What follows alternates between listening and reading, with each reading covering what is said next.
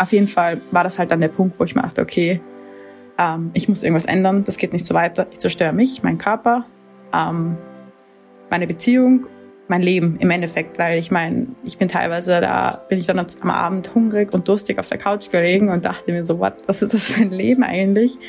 Ähm, ich habe immer die anderen Leute angeschaut und mich gefragt, wie können die am Abend was essen, ohne zuzunehmen? Ich habe das nie verstanden. Und dann war der Punkt, wo ich mir eben dachte, ich muss irgendwas ändern, das geht so weit nicht weiter. Willkommen beim Podcast Bits and Bobs Brunch Club, dem Community Podcast. Ermutigende, lustige, auch manchmal traurige, aber vor allem immer wahre Geschichten aus dem Leben erzählt von und für euch. So, die heutige Episode startet wieder mal mit einem kleinen Disclaimer. Mir ist es nämlich ein extremes Anliegen, dass ihr, die Hörerinnen dieses Podcasts, euch nach dem Hören besser und nicht schlechter fühlt und ähm, ja, im besten Fall einen Mehrwert aus dieser Folge ziehen könnt.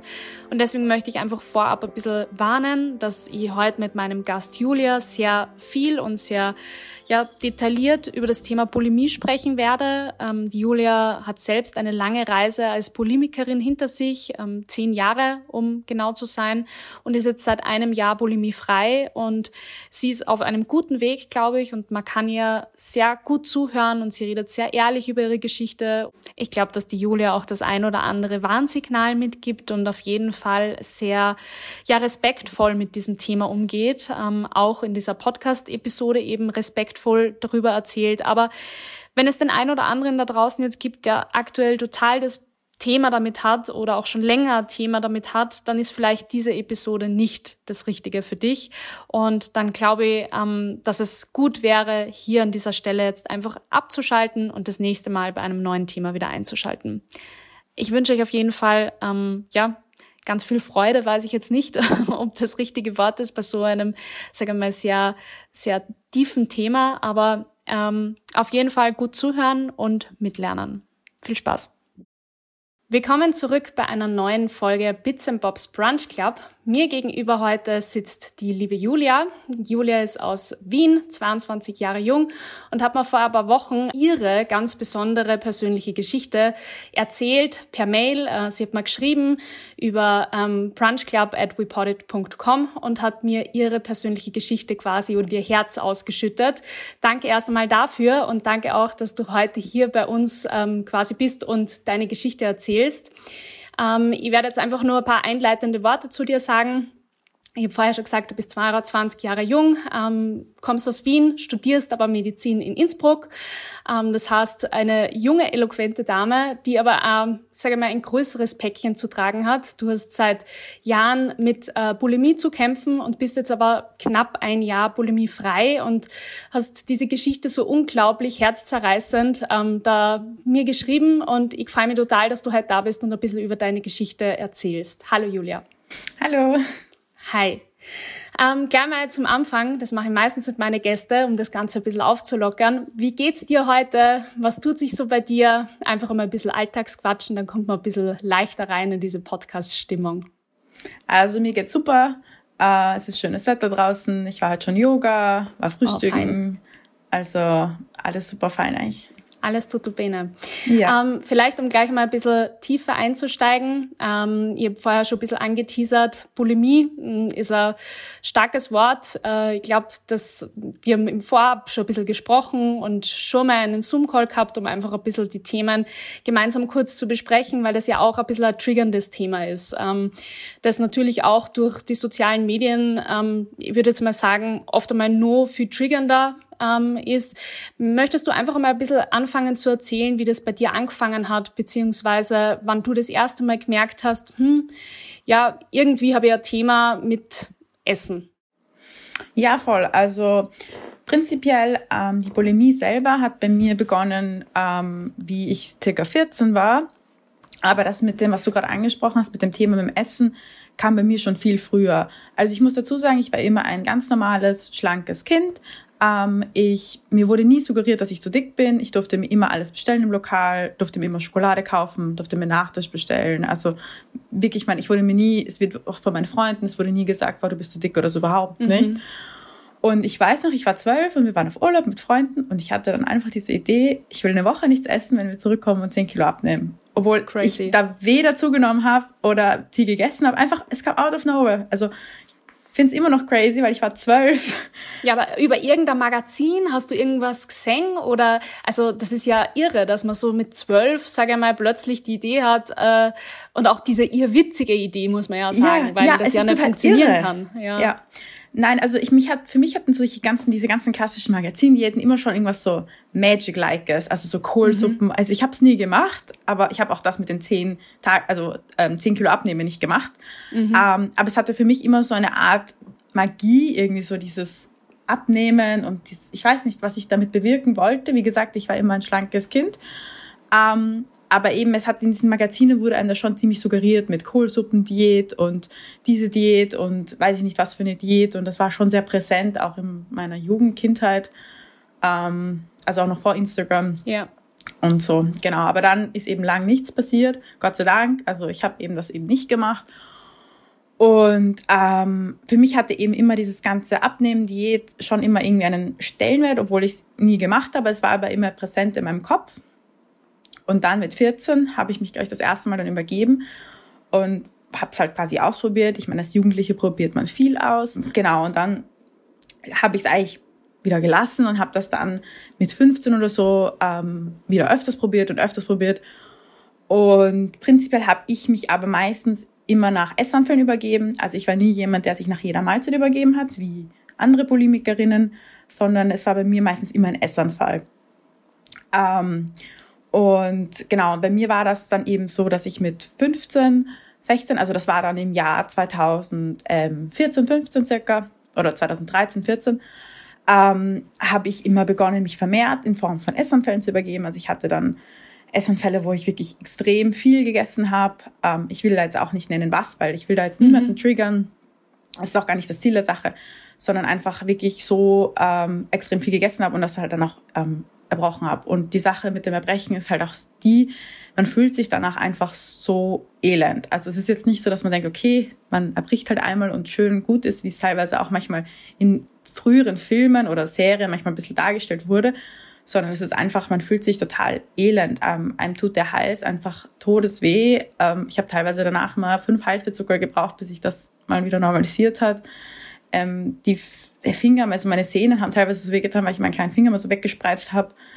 Ähm, wir haben, meine Lippen waren aufgesprungen, ja, dann habe zum Beispiel mein Brustbein dann teilweise blaue Flecken, weil ich mich immer so an die Toilette ge gelehnt mhm. habe. Ähm, und man ist einfach danach fertig. Also man ist total müde und fertig und will nur schlafen. Ähm, genau, also das war halt so 2014, 15 und ist halt immer so weitergegangen, manchmal mehr, manchmal weniger. Und bisschen überhand hat das Ganze dann genommen. Da habe ich eine Diät gemacht mit einer Freundin 2015. Da war ich 17 ähm, mit Kalorienzählen. Und natürlich war das das Kalorienziel irrsinnig low, ja, ähm, wie es von manchen Apps halt vorgegeben wird. Und dieses Ziel habe ich halt meistens nicht erreicht. Und habe halt dann, wenn ich halt dann ein Stück Schokolade mehr gegessen habe, mir gedacht, boah, jetzt ist auch schon egal, jetzt kann ich auch gleich die ganze Packung Gummibärchen essen mhm. oder weiß ich nicht, also den ganzen Strudel oder so und habe halt dementsprechend ähm, mir gedacht, ja, jetzt ist eh schon egal und ich kann mich jetzt, dann kann ich es halt gleich wieder raus übergeben. Ähm, genau. Und die Sache ist halt die, so funktioniert halt der Körper aber auch nicht, ja. Also das ist, will ich gleich mal vorweg sagen. Ich habe nie wirklich durch das Übergeben abgenommen. Man nimmt dadurch nicht ab. Also das ist einfach eine Illusion, die mhm. oft auch ist, weil man halt glaubt, man kann da jetzt mehr essen, aber das ist ein Schwachsinn. Erstens mal, weil man seinen Körper ruiniert. Man man B hat, stellt man seinen Körper in dermaßen viel Stress. Also dein Körper ist so gestresst, dass das ganze Essen dann halt nachher dafür bunkert. Und ähm, viel, also oft wird halt, wenn man in einem Essenfall, den man lange, also ein, der halt zwei Stunden dauert oder so, ist halt der erste Teil sowieso schon resorbiert. Also man nimmt doch äh, Übergeben einfach nicht ab. Ganz wichtige Message. Ja, ja.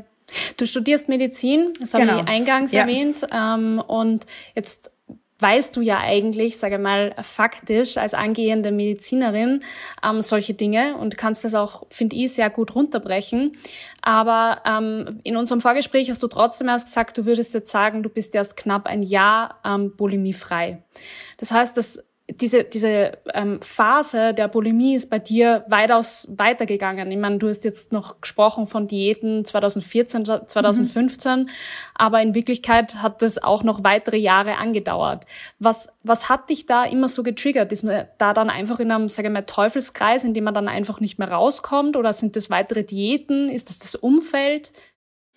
Ähm, ja, genau. Also bei mir hat das wirklich noch lang gedauert. Ähm, einerseits, also war es bei mir so, dass ich dann, ähm, ich habe dann zugenommen gehabt und habe dann ähm, zur Aufgabe mit dem übergeben. Also das war dann 2016 eben und äh, hatte dann weiterhin diese Binges und diese ganzen Binges ähm, führen ich halt dann auch wieder zum Übergeben. Das hat mich halt extrem mhm. getriggert, diese Essanfälle, weil ich halt auch immer in meinem Kopf hatte, ähm, man wird dick von ungesundem Essen oder von mhm. ungesunden, man wird dick von Keksen. Ja, sagen wir es jetzt ja. mal so. Ich liebe Kekse jetzt. Vielleicht, ja. vielleicht auch noch kurz zur Erklärung. Ähm, Binge-Eating beschreibt man das auch, wenn man, sage ich mal, unkontrolliert mhm. quasi Mengen ähm, an Essen sich zuführt.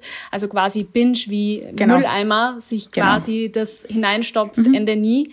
Ähm, nur um alle Hörer da abzuholen, falls vielleicht der ein oder andere nicht mit ähm, diesem Vokabular ja. sozusagen betraut ist. Genau, voll. Ähm, das hat mich, also das war halt wirklich eine Sache, die mich sehr äh, getriggert hat. Vor allem früher, wenn ich halt irgendwas gegessen habe, was in meinem Kopf nicht gesund war. Also mhm. ich label keine Lebensmittel jetzt, also ich esse alles gern und so. Aber früher war es für mich so nur Salat und Hühnchen und schieß mich tot und davon halt enorme Mengen. Und wenn es halt einmal ein Keks war, dann war es gleich, okay, jetzt ist auch schon egal. Das hat mhm. mich früher sehr getriggert. Ähm, später dann oder auch vor allem vor einem Jahr noch, also bevor ich quasi das, ähm, die ein, also bevor ich quasi damit auf, wirklich aufgehört habe, waren halt so Dinge, die mich unter Stress versetzt haben. Also äh, Familienfeiern waren für mich manchmal mhm. sehr stressig oder wenn es viele Leute waren, wenn ich Uni-Stress hatte. Ähm, das waren so Dinge. Oder was mich auch enorm getriggert hat, war, wenn ich essen musste, obwohl ich keinen Hunger hatte und es aber so ein soziales Thing war und ich wusste, ich muss jetzt essen, weil sonst ist es wieder komisch, wenn ich nichts esse. Und dann habe ich meistens aber dann doch mehr gegessen und dann hat, war das ein unangenehmes Gefühl in meinem Bauch und das hat mich halt auch extrem getriggert. Mhm. Genau. Und bei solchen, damit halt sowas jetzt nicht passiert, schaue ich halt einfach, okay, dass ich halt wirklich Hunger habe und dass ich halt dann wirklich weniger davor esse, dass ich halt auch wirklich Hunger habe bei dem Event. Ähm, außerdem macht Essen ja viel mehr Spaß, wenn man auch wirklich Hunger hat. Total, ähm. beziehungsweise wenn man auch, ähm, also ich sage immer, ich bin ein großer Freund, das haben wir auch im, im Vorabgespräch ein bisschen besprochen und ich habe schon mal eine Podcast-Episode dazu gemacht, zu intuitivem Essen. Also, dass man einfach auf seinen Körper hört und ähm, genau, du hast ja. aber deinen Körper, sage mal, nicht despektierlich gemeint, sondern du hast deinen Körper einfach so massiv manipuliert zu dieser Zeit, dass ja. du ja gar nicht mehr auf ihn hören hättest können. Ich glaube, du hättest wahrscheinlich auch nicht einmal das Vertrauen mhm. gehabt, da jetzt auf deinen Körper zu hören, was er braucht. Nein, und überhaupt nicht. Das ist ja in Wirklichkeit aber der erste Fehler, dass man ähm, Essen als fein sieht und, ähm, sage ich mal, aber einer ähm, kranken Person, und Bulimie ist ja mehr oder weniger auch eine Krankheit, ähm, zu sagen, äh, hör auf deinen Körper, ist natürlich totaler Schmarrn. Also es funktioniert natürlich nicht. Aber ja sage mal, um, die, um den Weg weiterzugehen, ja. Also du hast jetzt schon ein bisschen auch angeteasert. Es hat so vor einem Jahr da auch, ähm, sage mal, für dich so ein bisschen einen Knackpunkt gegeben. Wie war das oder was war, sage mal, so ein bisschen dein, dein Weckruf, warum du von heute auf morgen gesagt hast, okay, es muss sich was ändern? Ähm, also man muss dazu sagen, dass ich quasi ähm, so eine Art an Essstörung entwickelt habe, dass ich jetzt nicht, also nach diesem Gesundheitstrip, den ich hatte, ähm, wurde ich wieder normaler mit dem Essen und ich habe halt sowas entwickelt, dass ich nur noch leichte Sachen gegessen habe im Sinne von wenig Gewicht, also Reiswaffeln. Ich habe jetzt nicht viele Reiswaffeln gegessen. Das war so äh, Anfang meiner Uni, also 2017 circa. Ähm, und dadurch habe ich enorme Angst vor allem, was viel wiegt gekriegt, also auch Wasser, ja, was total bescheuert ist, weil Wasser ist ja, braucht man. Ähm, und genau, und ähm, habe eben auch enorme Angst vor Wasser und allem gekriegt und habe dadurch auch teilweise extrem wenig getrunken. Ich bin joggen gegangen, extrem viel, um das rauszuschwitzen. Bin, habe stundenlange Saunagänge, nicht stundenlange, aber lange Saunagänge und lange Bad, ähm, heißes Badgänge gemacht und so. Und letztes Jahr hat das eben noch überhand genommen, weil ich ähm, eben extrem viel joggen war. Ich habe extrem wenig getrunken. Ich bin teilweise oft ähm, durstig schlafen gegangen, ähm, was halt wirklich ein Gefühl ist, das ist einfach Wahnsinn. furchtbar, ja. Aber ja. Ich, ja. und dementsprechend habe ich natürlich logischerweise, wenn ich da was getrunken habe, mein Körper hat das natürlich gespeichert, weil das wirklich braucht, gebraucht hat. Und ähm, letztes Jahr war es auch dann noch so, dass ähm, ich habe einmal am Abend gelernt, weil ich hatte dann Prüfung ähm, Ende Juni und habe mir 2000 Tee gemacht, weil ich mir dachte, ja, das machen doch Leute normalerweise, wenn sie lernen, trinken sie ja Tee. Das machen normale Menschen doch, ja. Und außerdem hatte ich ein bisschen Durst und habe diesen Tee getrunken und habe, weil ich eben auch dadurch, dass ich immer so Angst hatte vor diesem äh, Food und Waterweight, habe ich mich halt extrem oft gewogen täglich, also wirklich mehrmals täglich. Was? Ähm, okay, Wahnsinn. Also teilweise auch Wahnsinn. stündlich. Wirklich. Ähm, und teilweise hatte ich so Ziele, wie ich will am Abend weniger wiegen als in der Früh und so ganz, ganz bescheuert, ja. Also, ähm, und was halt auch total unrealistisch ist.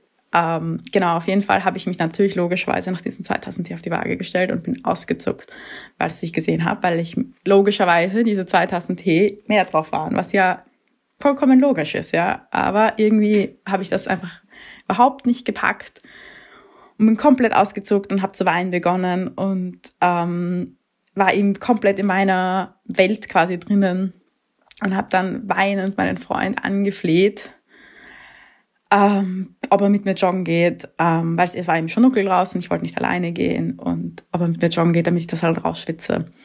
Und er hat auch, also er ist nicht mit mir joggen gegangen, aber er ist mit dem Rad neben mir gefahren, weil er halt, er wusste genau, dass ähm, bevor ich irgendeinen anderen Blödsinn mache, ist es immer noch das geringere Übel, wenn er mit mir joggen geht. Mhm. Und ich war halt so in meinem Kopf drinnen, man hätte mich halt da nicht rausholen können mit Worten. Und da bin ich ihm eh dankbar, weil ich wäre wahrscheinlich sonst alleine gegangen oder hätte irgendwas mhm. anderes gemacht.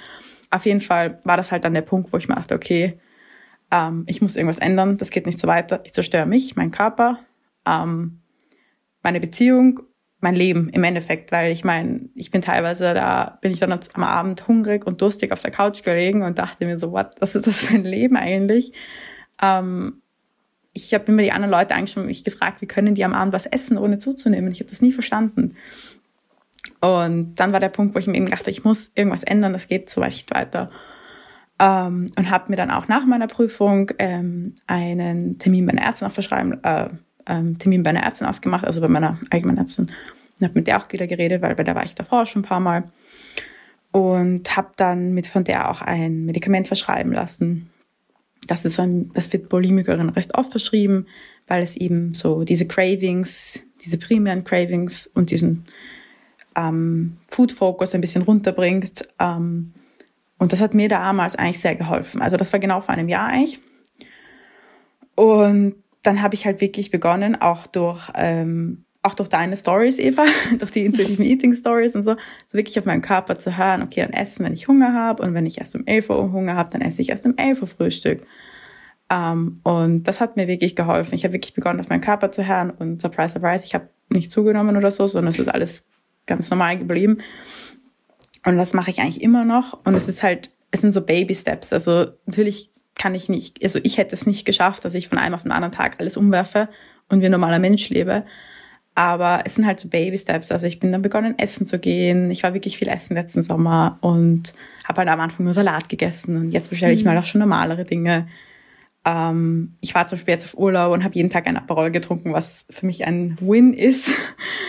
äh, und solche Dinge halt. Es sind halt Baby Steps, aber es wird, es geht bergauf. Hm. Ich glaube, ähm, gerade das, das mit dem Aperol, das kann jetzt vielleicht nicht jeder nachvollziehen, aber du hast mir auch im Vorgespräch und ich glaube, es ist auch jetzt in, in deiner Story sehr gut rausgekommen. Du hast einfach trotzdem so eine Angst in der Zeit vor Flüssigkeiten auch entwickelt, weil sie ja quasi diese schweren, leeren Kalorien sind, ja? Genau, genau, ja. Und das kann man sich vielleicht eben, du hast vorher gesagt, ähm, du kannst jetzt nicht von heute auf morgen wie ein normaler Mensch leben. Ähm, ich glaube jetzt nicht, dass du jetzt, sage mal, in deinem Verhalten vielleicht oder in deinem Essverhalten vielleicht unnormaler bist, aber du bist ja trotzdem am Ende des Tages ein ganz normaler Mensch. Du hast ja. nur einfach, es ist, es ist halt dieser, dieser Schalter, dieser Schalter, der sich nicht genau, von heute auf morgen umswitchen ja. lässt und der durch ganz viele Einflüsse getriggert ist. Und ich glaube, wir haben uns einem vorab ein bisschen unterhalten, dass jeder irgendwie in der ein oder anderen Phase seines Lebens oft einmal vielleicht ein bisschen ein Thema mit dem, mit dem Thema Essen hat. Oftmals auch bedingt durch diesen ganzen, sage ich mal, Social-Media-Druck, ähm, irgendwelche kranken Vorbilder, die sich da total gefotoshoppt zeigen oder What I Eat in a Days machen, ähm, wo sie zeigen, sie essen zum Frühstück nur Heidelbeeren und das ist aber nur eine Momentaufnahme. Es ist halt alles irgendwie ein verzerrtes Bild, was es aber uns total schwierig macht zu differenzieren was ist jetzt das eine Richtige? Gibt es den einen richtigen Weg? Und ich glaube, das ist ganz wichtig, einmal zu sagen, jeder Körper funktioniert anders. Es gibt dann einen richtigen Weg nicht. Ähm, ich finde es total cool, dass du so offen über diese Themen sprichst. Es ist natürlich total schockierend, wenn man hört, dass du Angst vor Flüssigkeiten hast. Das das ist zum Beispiel was, das habe ich überhaupt nicht nachvollziehen können. Ähm, aber ich finde, du erklärst das sehr verständlich. Und ähm, es tut mir vorerst einfach total leid, weil ich mir denke, oh Gott, ich liebe Aperol. Und wie schlimm ist dieser Moment, dass man sie dann quasi, dass man so indifferent ist, wo man sich denkt, okay, kann ich das jetzt machen? Kann ich jetzt dann trinken oder nicht? Und da geht's nur um, um das reine Waterweight quasi, ja. Wobei das ja am Ende des Tages nicht wirklich ins Gewicht schlägt. Und ich glaube, da bist du ja auch mittlerweile, dass du weißt, ähm, dass das jetzt nicht Aperol äh, die das Kraut fett macht. Genauso wie, sage ich mal, ein Salat, dass man von dem jetzt nicht abnimmt, ähm, nimmt man von einem Burger jetzt nicht fünf Kilo zu.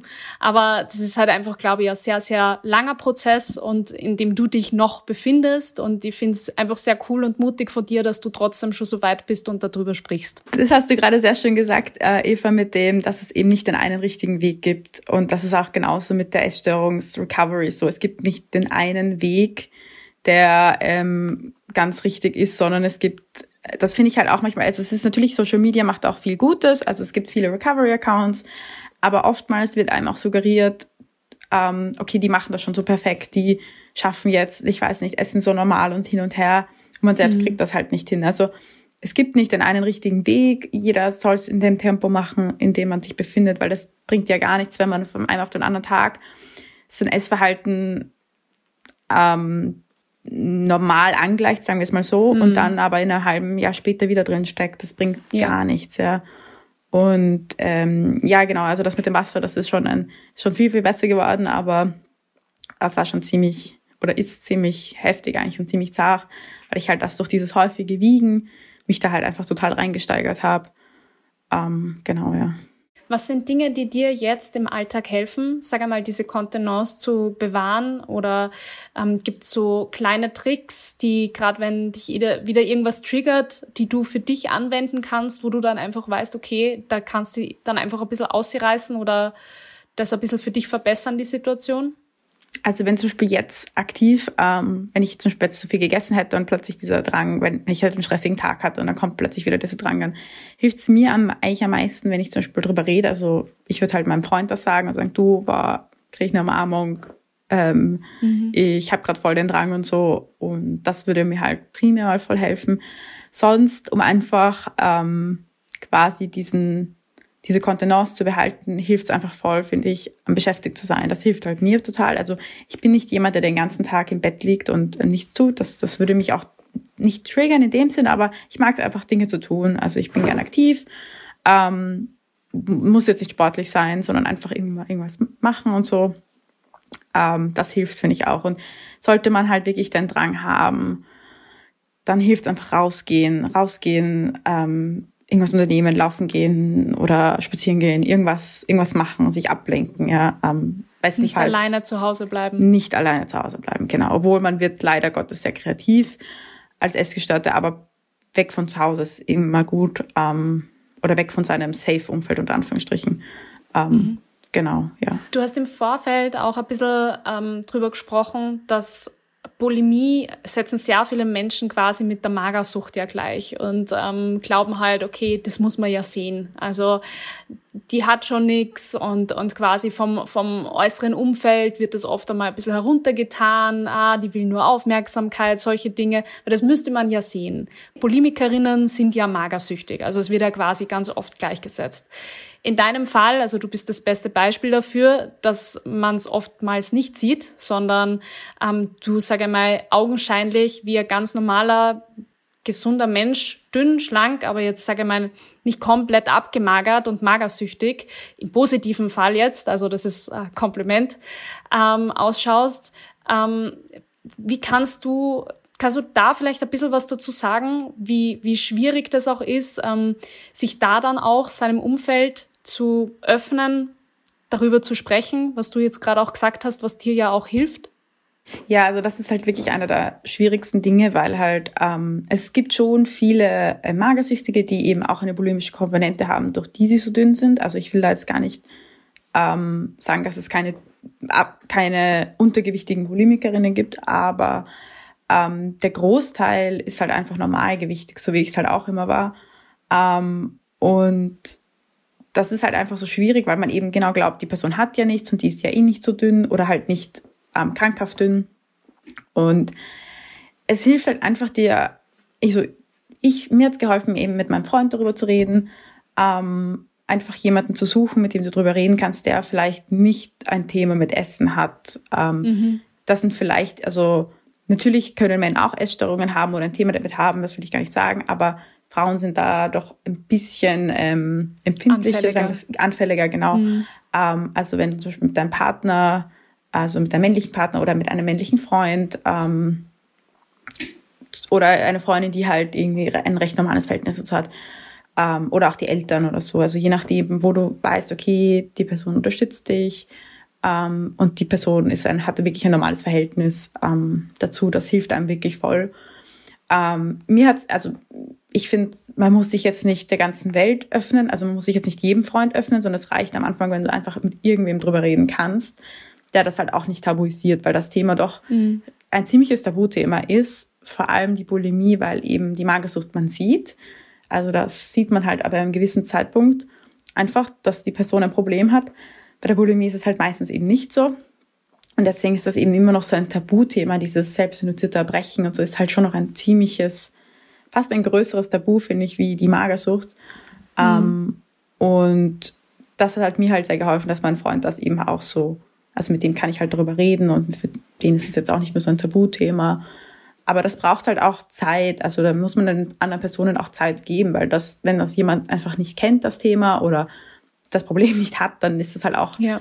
ein Prozess. Also das kann nicht von heute auf morgen, dass jetzt plötzlich, dass das ganz normal angesehen wird. Aber mit der Zeit, ähm, wenn man sich jemanden anvertraut dann, und der ein normales Verhältnis zum Essen hat und dann wird das schon sollte das schon gehen. Julia, du hast mal im Vorfeld ein bisschen erzählt, ähm, dass Bulimie ja nicht nur sozusagen das Erbrechen, das krankhafte Erbrechen nach dem Essen ist, sondern ganz oft ganz viel mehr ja auch noch sozusagen zum Krankheitsbild zählt. Willst du das ein bisschen aufklären bzw. darüber erzählen?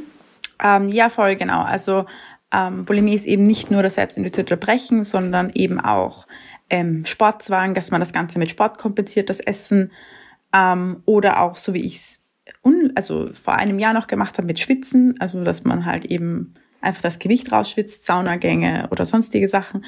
Aber auch ähm, Abführmittel sind zum Beispiel ein ähm, Thema, was auch oft ähm, Bulimikerinnen verwenden und ich auch selbst ähm, sehr lange, also fast für ein Jahr lang genommen habe. Ähm, kann ich nur jedem raten, Finger weg. Das ist nämlich eigentlich nur das, wirklich das ähm, Werk des Teufels, ähm, um das so zu sagen. Und ähm, ja, also das sind halt Dinge, wo man glaubt, man kann dadurch abnehmen oder das Essen kompensieren, aber es ist einfach ein vollkommener Blödsinn, weil du damit nichts kompensierst, sondern man verliert eigentlich nur Flüssigkeit, ja, am Ende des Tages. Ja, es führt quasi dem Körper Flüssigkeit ab, ähm, aber hat natürlich einfach total viele andere Nebenwirkungen ja, auch. Genau. Und ähm, du hast mal in unserem Vorgespräch auch erzählt, wie dankbar du bist, dass dein Körper doch Gott sei Dank ähm, sich quasi in diesem Ausnahmezustand äh, trotzdem auch gut versorgen konnte, ähm, dass du eigentlich keine Schäden hast, wie jetzt sage ich mal, ähm, dass deine Zähne jetzt trotzdem langfristig nichts haben, dass du eigentlich trotzdem äh, körperlich ähm, einigermaßen gesund bist, weil man sich ja da trotzdem sehr, sehr viel anrichten kann. Ja, genau. Also ich bin da wirklich sehr dankbar, ähm, dass meine Zähne nichts haben. Ich war immer sehr stolz auf meine Zähne. Ich mochte meine Zähne oder mag meine du Zähne auch sehr gerne. Du hast auch total schöne Zähne, muss man sagen. Die Hörerinnen hören das, ah, hören das, sage ich, sehen das natürlich nicht. Aber wir zwei da gegenüber, also. Ja, und ich habe keine Blombe oder so und deswegen hätte ich mir das, glaube ich, nie verziehen, wenn ich durch die Bulimie eben quasi eine, eine ähm, mir irgendwie meine Zähne kaputt gemacht hätte. Und auch sonst, also ich muss echt sagen, dafür, wie lange ich quasi in dieser Krankheit gelitten habe, waren meine Elektrolyte und mein Blutbild und so eigentlich immer recht, also immer normal. Und auch ähm, dafür, dass ich wirklich ein Jahr lang die sehr hohe Dosen von diesen Tabletten genommen habe, ähm, hat mein Darm Gott sei Dank keine Schäden davon getragen. Da klopfe ich jetzt immer noch auf Holz, dass das immer noch oder dass es Gott sei Dank recht schnell wieder normal funktioniert alles, weil da kann man sich wirklich selbst sehr, sehr ruinieren. Ja. Ähm, ja, nein, bin ich sehr Gott stolz auf meinen Körper und sehr dankbar. Ich habe mit der Leni ja, ähm, ich glaube, das war Folge drei oder vier, schon mal eben auch ein bisschen das Thema Magersucht angesprochen, ähm, was sie ja ein bisschen als Thema gehabt hat. Und sie hat mir erzählt, dass besonders so Sätze wie heute schmeckt's dir aber oder ähm, hm, du isst aber heute einiges. Ähm, Gerade, sage ich mal, wenn man schon mal Thema oder so großes Thema mit Essen hatte, ähm, wie sie und auch du, dass das natürlich extrem triggert. Wie gehst du da, sage mal, in der aktuellen Situation um? Also jetzt, wo es dir ja eigentlich besser geht, aber sicher auch von außen, vom Umfeld, von Leuten, die vielleicht auch um deine Situation nicht so wissen. Ähm, wie, wie schaffst du das, dass du sozusagen solche Dinge einfach beiseite schiebst? Ja, genau. Also das ist halt schon etwas ähm, wirklich Schwieriges und das kann ich auch voll, voll nachvollziehen ähm, und habe auch selbst schon mal erlebt, dieses, na, heute hast du aber viel Brot gegessen oder solche Dinge. Mhm. Und da bleibt es halt einem wirklich im Hals stecken. Ja. Ähm, ja. Mich hat das halt dann in dem, äh, der Hinsicht halt dann auch früher halt getriggert, ähm, dass ich mich dann zum Beispiel übergeben habe oder so. Aber ähm, schwierig, ähm, finde ich schwierig. Man muss sich dann immer denken, okay, ähm, ich habe eigentlich nicht so viel gegessen. Äh, mir hilft da zum Beispiel auch mal mein Freund, der mir dann immer ein realistisches Bild gibt mit, nein, du hast nicht so viel gegessen, beruhig dich ähm, und so weiter. Mhm. Ähm, sonst hilft es mir in der Hinsicht, wenn ähm, ich mich zum Beispiel mit anderen, ich weiß schon, vergleichen ist nicht immer gut, aber in der Hinsicht, wenn man sich einfach mit, man muss jetzt gar nicht in seinem, ins, auf seinem Tisch sein, zum Beispiel, wenn man jetzt essen ist, sondern halt auch mit anderen Tischen, man sieht, okay, die essen Vorspeise, Hauptspeise, Nachspeise ähm, und sind jetzt auch normal ähm, gewichtig, ähm, kann ich jetzt auch eine ganz normale Portion essen, ja. Ähm, sonst vielleicht auch der Person oder den Personen sagen, du, können wir solche Kommentare bitte lassen, wenn das öfters vorkommt. Ähm, Gott sei Dank ist das bei meinem Umfeld eigentlich eher weniger, aber eben auch solche so Diet Talk wie ich habe abgenommen von bekannten Freunden etc. finde ich zum Beispiel persönlich auch triggernd. Muss man dann einfach versuchen, dass man weghört und sich denkt, du brauchst nicht abnehmen, ja. du bist gut so wie du bist. Und ja, sich das halt sehr oft vorsagen. Zu guter Letzt interessiert mich und vielleicht auch den ein oder anderen Hörer noch, ähm, ob du dir schon mal professionelle Hilfe gesucht hast. Ich glaube, auch darum gibt es einfach ganz viel, ja, ähm, ich sage jetzt einfach einmal, auch darum wird sehr viel Tabu betrieben und ähm, oder es wird tabuisiert, dass man sich quasi Hilfe sucht, wenn man einfach ein Problem hat, sei es mit Bulimie, Magersucht oder auch anderen ähm, nicht sichtbaren Krankheiten, nenne ich es jetzt einfach mal so ein bisschen leger. Hast du dir da mal Hilfe gesucht, professionell, bei ähm, Psychologen, Psychiater oder, sage mal, Ernährungszentren gibt's ja auch, die gerade Bulimikerinnen oft einmal auch betreuen? Ähm, ja, also ich habe mir Hilfe gesucht, auch ganz am Anfang, ähm, ich meinen Freund kennengelernt habe und er das rausgefunden hat, hat er gleich mit mir einen Therapietermin ausgemacht und so. Ähm, ich war dann schon bei mehreren Therapeuten, mit manchen konnte ich halt nicht so gut, manche haben das Problem nicht ganz verstanden. Und ähm, prinzipiell äh, hat mir die Therapie nur so semi geholfen, ähm, vielleicht auch, weil ich nicht die richtige gefunden habe bis jetzt. Ähm, prinzipiell kann ich es aber trotzdem nur jedem raten, dass man zumindest mit irgendjemandem einfach redet, ähm, der einfach das nicht wertend nimmt, sondern einfach sich, mhm. sich einfach mal anhört und zuhört. Das ist schon mal echt, äh, macht viel aus wo es einfach kein richtig und kein falsch gibt. Äh, und ich habe mir jetzt auch wieder ähm, bei einer neuen Therapeutin mal wieder einen Termin ausgemacht, weil ich dachte, ich probiere es einfach nochmal aus. Und es, Super. man braucht halt auch nicht krank sein oder eine klassifizierte Krankheit haben, um sich eine Therapie, äh, Therapietermin auszumachen. Du kannst auch, wenn du dich einfach denkst, du fühlst dich nicht gut, dann ist das auch Grund genug. Oder wenn du unzufrieden bist mit deinem Körper und denkst, eigentlich ist doch eh alles in Ordnung oder egal was es ist, muss nicht körperbezogen sein, aber auch Lebensunzufriedenheit, das reicht schon, um sich einen Therapietermin auszumachen. Man muss nicht eine klassifizierte psychische Krankheit haben, mhm. um, um ja. sich Hilfe suchen zu dürfen.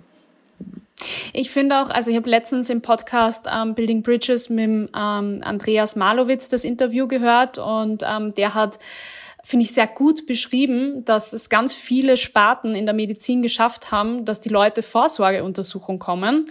Aber sage ich mal, ähm, alles, was man mental-mäßig sozusagen oder auch die, die Psyche oder so, ähm, da betreibt niemand Vorsorge. Und das ist aber vielleicht auch mal ganz, ganz wichtig, weil es gibt trotzdem immer wieder Her Herausforderungen im Leben, ähm, die man dann vielleicht auch anders nimmt, wenn man einfach eine andere mentale Stärke hat, weil man vielleicht jemanden hat zum Reden. Und ähm, man muss nicht immer krank sein. Ich finde, das ist ein guter Punkt, den du da jetzt noch gebracht hast, um einfach einmal mit jemandem Außenstehenden über Themen zu sprechen, die vielleicht sich sonst irgendwann total aufbäumen und zum wirklichen Problem werden. Ja, also da stimme ich dir voll gut, voll zu mit dem Vorsorgeuntersuchung. Ähm, das wäre wirklich mal ein Schritt, der in Zukunft ähm, wichtig sein sollte. Ähm, da haben wir halt echt noch viel, da hat die Gesellschaft noch viel zu arbeiten. Aber hoffentlich wird das bald irgendwann mal kommen, dass es auch einfach normalisiert wird. Mental Health. Total, ganz, ganz wichtiges Thema. Danke dir, Julia, dass du heute dazu Gast warst und auch ähm, ja so ehrlich deine Geschichte geteilt hast. Ich finde das ganz besonders, wenn man trotzdem ähm, da an so viele unbekannte Gesichter jetzt seine persönliche Geschichte richtet, aber vielleicht den ein oder anderen auch ein bisschen helfen kann oder wachrüttelt oder eine andere Perspektive zeigt, ein Thema enttabuisiert. Also herzlichen Dank an dieser Stelle an dich und ich wünsche dir einen wunderschönen Tag. Dankeschön, Eva, dass ich dein Gast sein durfte und ich wünsche dir auch einen schönen Tag. Ciao, ich hoffe, wir hören uns bald. Vielen Dank fürs Zuhören. Die Julia war jetzt mein zweiter Gast des Community Podcast Formats und ich freue mich drauf, noch ganz, ganz viele Geschichten so oder in einer ähnlichen Art mit euch gemeinsam in diesem Podcast zu erzählen. Deshalb, wenn ähm, du dich jetzt angesprochen fühlst und auch eine persönliche Geschichte hast, die du im Rahmen dieses Podcasts teilen möchtest, dann schreib doch gerne eine Mail an brunchclub@wepodit.com. Ich freue mich drauf. Es müssen keine herzzerbrechenden Krankheitsgeschichten sein, sondern können auch einfach tolle Erlebnisse sein, Learnings, ähm, Dinge aus dem Alltag, die man einfach gern mit einer größeren Reichweite teilen möchte. Und ich freue mich über jede Geschichte, die mir dazu gesandt wird. Also hier auch noch einmal der Aufruf, traut's euch, ähm, geht's gern mit eurer Geschichte raus. Ich finde, man kann aus fast jeder persönlichen Geschichte irgendwie ein Learning für sich ziehen und ja, einfach Mehrwert schaffen für andere. Auch noch ein weiterer Aufruf. Ich freue mich natürlich nach wie vor über Bewertungen auf Apple Podcasts. Ich glaube, auf Spotify kann man leider nach wie vor noch keine Bewertung abgeben, aber auf jeden Fall folgen. Also gerne dem Podcast folgen und ähm, auf welchen Plattformen es möglich ist, äh, einen Kommentar oder Bewertung oder was auch immer abgeben. Darüber freue ich mich natürlich sehr und umso mehr, wenn ihr in zwei Wochen wieder einschaltet. Jetzt während dem Sommer erscheint Bits Bobs Brunch Club alle zwei Wochen Wochen, ab Herbst dann wieder jede Woche. So, und jetzt habe ich genug gequatscht. Ich wünsche euch einen schönen Sommer. Ähm, wir, wir sehen und hören, wollte ich gerade sagen, aber wir hören uns in zwei Wochen wieder. Bis dahin und ciao. Baba.